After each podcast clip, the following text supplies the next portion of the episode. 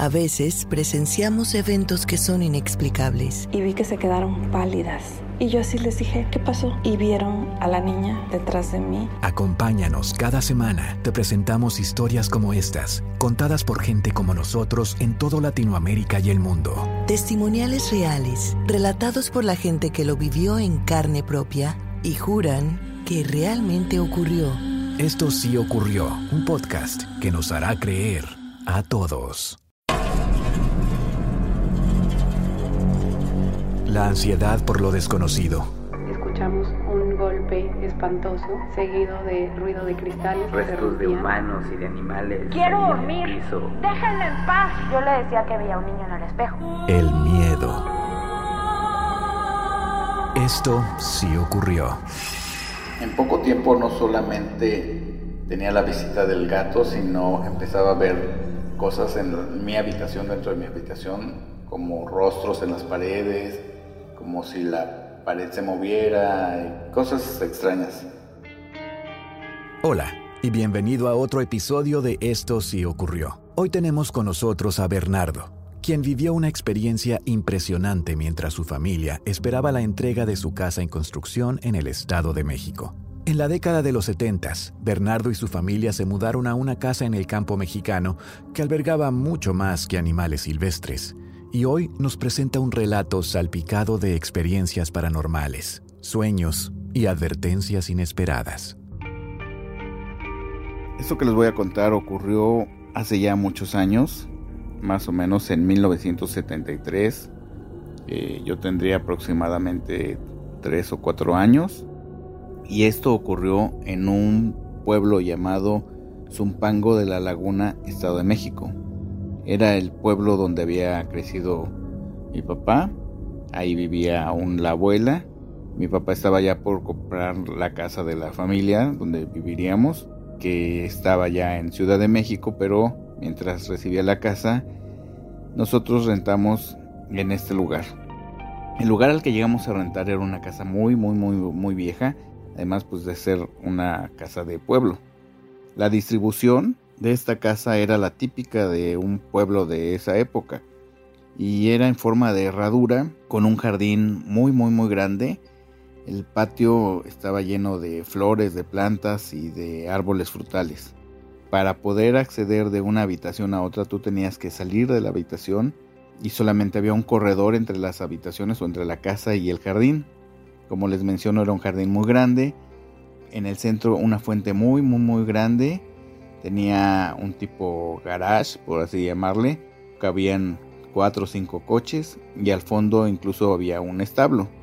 Entonces era muy común ver en el corredor, por ejemplo en las esquinas de los, del corredor, eh, había nidos de golondrinas continuamente y pues siempre había guajolotes, vacas, conejos y demás animales. La casa, eh, el atractivo como les, les decía, era el jardín. Entonces las puertas de toda la casa eran de vidrio completo precisamente para poder estar disfrutando de sus jardines durante el día. Lo único que tenía comunicación interna era la sala comedor y la cocina. Les comento esto para que vean más o menos, se vayan imaginando el tipo de casa. Enfrente de mi habitación había un árbol grande de higos que recuerdo que al principio era uno de mis árboles favoritos porque yo me subía y al estar tan pequeño me podía recostar sobre sus ramas y me ponía a comer higos. La residencia temporal a la que Bernardo y su familia han llegado es antigua, pero la familia disfruta de la belleza natural que la rodea, aunque pronto, esta belleza natural será opacada por la oscuridad que poco a poco llegará a perturbarlos. No pasó mucho tiempo de estar viviendo ahí cuando una noche precisamente de esa higuera bajó un gato negro, un gato muy grande, no sé si porque yo estaba muy pequeño o en realidad el gato era demasiado grande, negro completamente y de los pelos como muy crespos, muy erizos, un pelaje no se veía eh, sedoso, sino todo lo contrario, y una mirada muy penetrante. Recuerdo muy bien su mirada porque desde que empezó a descender del árbol, el gato fijó su mirada en mí y no dejaba de observarme. Bajó del árbol, se sentó en el corredor, viendo hacia mi habitación y viéndome a mí. Esto no hubiera pasado a mayores y no le hubiera dado más importancia, sino que al siguiente día regresó y con la misma actitud. Y esto empezó a ser día tras día. A pesar de que no hacía nada el gato, me empezó a poner nervioso porque ya era como una rutina. Esto empezó a cambiar, el gato empezó a volverse inquieto, se paseaba en todo lo ancho de, lo que era la puerta, llegaba a un extremo y se regresaba y así continuamente, todo esto sin dejar de verme. Cuando empezó a manifestar ya un poco más de, actividad o de, nerviosismo el gato, yo le comenté a mi hermana que dormía en una cama contigua, en la misma habitación, y lo más extraño fue que ella no veía nada. Las visitas del gato ya eran frecuentes, no había una noche en la que el gato no, no fuera a visitarme, por así decirle y su actitud cada vez fue mucho más agresiva. Llegaba un momento en que el gato de estar sentado y viéndome ya ahora arañaba la, puerta, maullaba horriblemente. No sé si hayan escuchado alguna vez una pelea de gatos, pues bueno, prácticamente el gato iba y se peleaba contra la puerta para poder entrar. Esto ya me daba mucho miedo se lo conté a mis papás y al ver ellos el nerviosismo que yo manifestaba, eh, decidieron empezar a dormirse eh, pues para ver si veían al gato.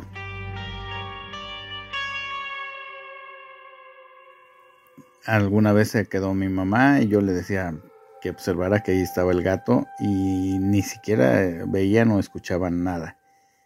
Muchas veces que no se dormían conmigo, el gato llegaba y se azotaba literalmente contra la puerta y la puerta al ser de vidrio pues, se cimbraba toda, hacía mucho ruido y lo más extraño es que nadie, nadie escuchaba ese ruido y nadie veía nada.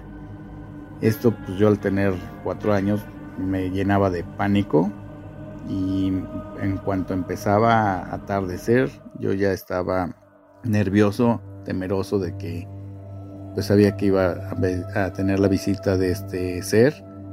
Esto me, empezó a afectar de tal manera que en cuanto empezaba a atardecer, pues yo ya no podía estar tranquilo porque sabía que en cuanto anocheciera, ese animal iba a estar ahí la familia de Bernardo se ha mudado a una hermosa casa en el campo mexicano, pero la belleza natural se ve manchada por el comportamiento de un gato negro que increíblemente solo Bernardo puede ver. Un gato que traerá consigo la oscuridad. Esto sí ocurrió.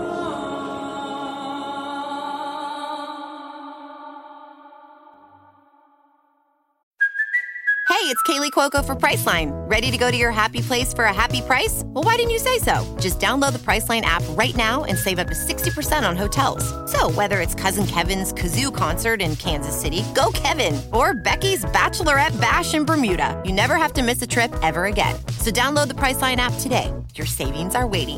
Go to your happy place for a happy price. Go to your happy price, Priceline.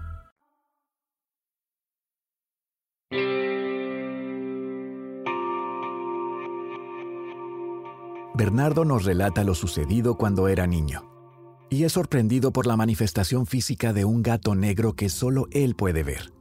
Un gato que llega un día, sin aparente razón, y que incesantemente lo molesta, al grado de provocarle malestar físico y generar la preocupación de sus padres. Llegó un momento en que era tanto mi nerviosismo y mi miedo que me empezaron a llevar al doctor para ver si tenía algún tipo de trastorno o algo, si esto era mi imaginación o, qué estaba pasando. Mis papás querían ayudarme, pero no sabían cómo. en poco tiempo no solamente tenía la visita del gato, sino empezaba a ver cosas en mi habitación, dentro de mi habitación, como rostros en las paredes, como si la pared se moviera, y cosas extrañas que la verdad recuerdo muy vagamente, afortunadamente. Yo era muy niño y bueno, todo esto ya quedó como, como un mal sueño.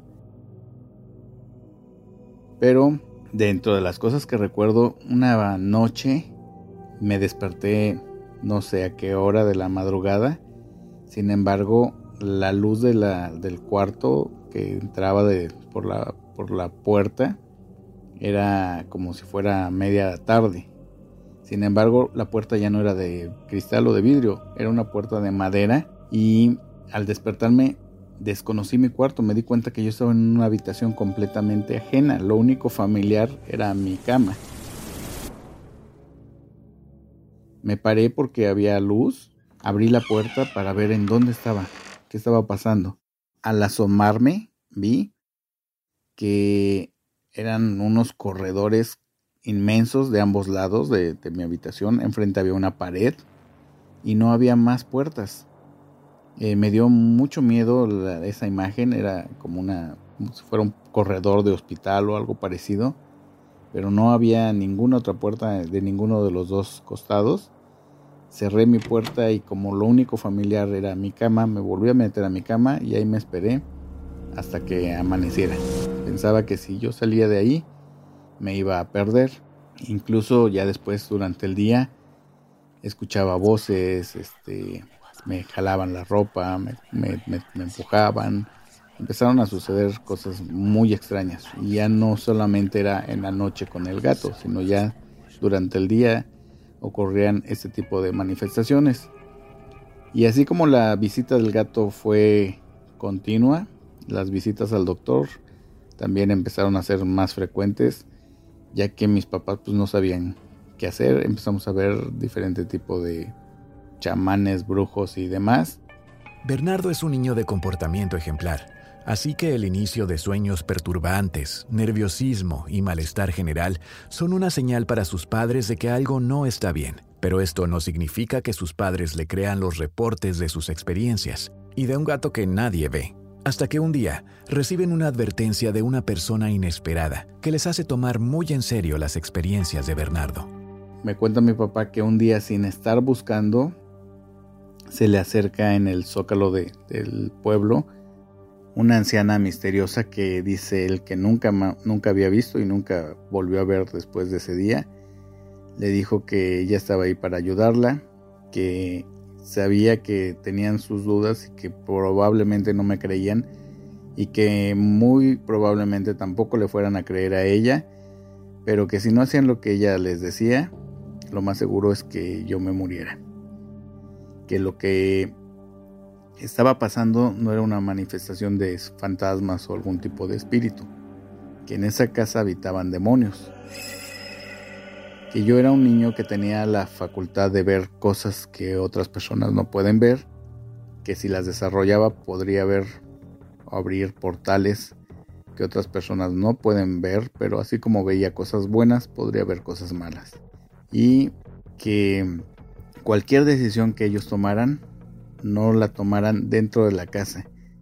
Que esto que ella estaba contando, lo consultara con mi mamá, pero no dentro de la casa, porque si este ser sabía que se iban a, mover de ahí, a cambiar o hacer algo, eh, nunca nos lo íbamos a poder quitar de encima porque siempre nos iba a seguir hasta que pudiera apoderarse de mi alma. Pues mi papá con todo su escepticismo fue, lo comentó como mi mamá, así como le habían recomendado nos salimos de la casa sin llevarnos ropa, sin decir que íbamos. Para, de hecho, ni siquiera yo sabía a dónde íbamos. Era como un día normal. Y fue un día muy alegre, me acuerdo, porque de ahí nos dirigimos a ver la casa nueva que ya le habían entregado a mi papá. Esto ya en la Ciudad de México. Y a partir de ese día ya nos regresamos a esa casa. Mi papá mandó después por los muebles y la ropa Yo me, acuerdo que al segundo o tercer día ya estábamos instalados y estuvimos un, par de días o no sé si tal vez una semana en casa de, de un tío, de un hermano de mi papá, en lo que nos llevaban las cosas y todo fue así como muy sigiloso. Afortunadamente para mí, cuando ya llegamos a mi casa nueva, nunca más volví a ver nada ni a escuchar nada, incluso desapareció el temor a la noche, a las, a las tardes. Yo ya tenía que estar medicado por los nervios, el miedo que tenía. Yo no sé cómo habrá afectado esto a mi familia. Llegó un momento que para que yo pudiera dormir, un día se acostaba mi mamá conmigo y otro día mi papá. Y a pesar de que estaban durmiendo conmigo, ellos nunca vieron ni escucharon nada, así como mi hermana. Entonces, para mí fue un descanso el podernos cambiar y poder eh, estar en un lugar donde ya recuperara mi paz. Los años pasan y un encuentro casual con la vieja propiedad propicia al padre de Bernardo a confesarle el resto de la historia. Una historia que hace a Bernardo darse cuenta de lo afortunado que fue cuando era niño. Cuando yo tenía tal vez unos 17 años, pasamos por, por ese lugar por donde estaba la casa. Me dijo mi papá que si me acordaba. Le dije que sí. Y como cuando nos cambiamos nunca más se volvió a hablar del tema, él me comentó, dice, yo no te había querido decir porque pues, todo lo que pasaste, pero cuando nos salimos vinieron dos, dos este, familias diferentes a vivir aquí. A una incluso las arrastraban de las habitaciones hasta el patio y las llegaron incluso a sacar de la casa a jalones.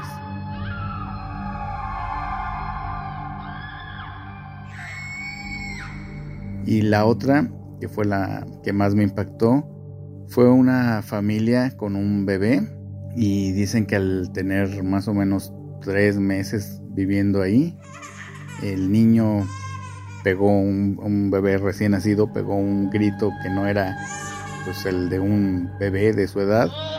Cuando la mamá fue a ver qué estaba pasando, encontró a su hijo muerto y el niño había muerto por asfixia. Entonces, pues no saben cómo explicar todo esto, pero yo que lo viví, pues yo sí entiendo qué es lo que le, pasó a ese niño. Afortunadamente creo que pues después de esta experiencia no me afectó porque como les comento lo recuerdo como, como un sueño, sin embargo sí les puedo decir que hasta la fecha pues yo llego a ver y escuchar cosas que no me causan miedo, pero que sé que no todo mundo puede ver ni escuchar. Los misterios paranormales que nos rodean permanecen invisibles para la mayoría de las personas. Pero los pocos que pueden percibir este mundo, quizá en algún momento, preferirían no poder hacerlo. El relato de Bernardo nos recuerda que existe un mundo imperceptible y fuera de nuestro alcance que no siempre tiene las mejores intenciones hacia nosotros y se queda con nosotros como prueba de eventos paranormales que trascendieron su dimensión para encontrarnos en la nuestra. ¿Y tú? ¿Qué piensas? Estamos buscando personas que tengan historias paranormales para compartir con nosotros en nuestro próximo episodio. ¿Tuviste una experiencia con fantasmas, ovnis, criaturas extrañas o cualquier otra cosa que no puedas explicar? Queremos escucharlo.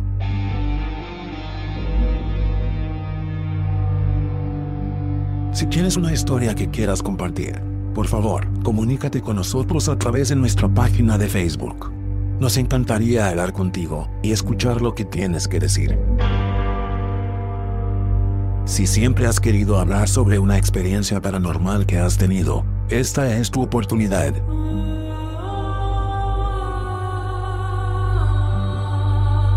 Comparte tus historias con nosotros y tendrás la oportunidad de formar parte de un episodio futuro de Esto sí ocurrió. Esperamos tu mensaje en nuestra página de Facebook. Gracias y te esperamos en el próximo episodio de Esto sí ocurrió. A veces presenciamos eventos que son inexplicables. Y vi que se quedaron pálidas Y yo así les dije, ¿qué pasó? Y vieron a la niña detrás de mí. Acompáñanos cada semana. Te presentamos historias como estas, contadas por gente como nosotros en toda Latinoamérica y el mundo. Testimoniales reales, relatados por la gente que lo vivió en carne propia y juran que realmente ocurrió. Esto sí ocurrió, un podcast que nos hará creer a todos.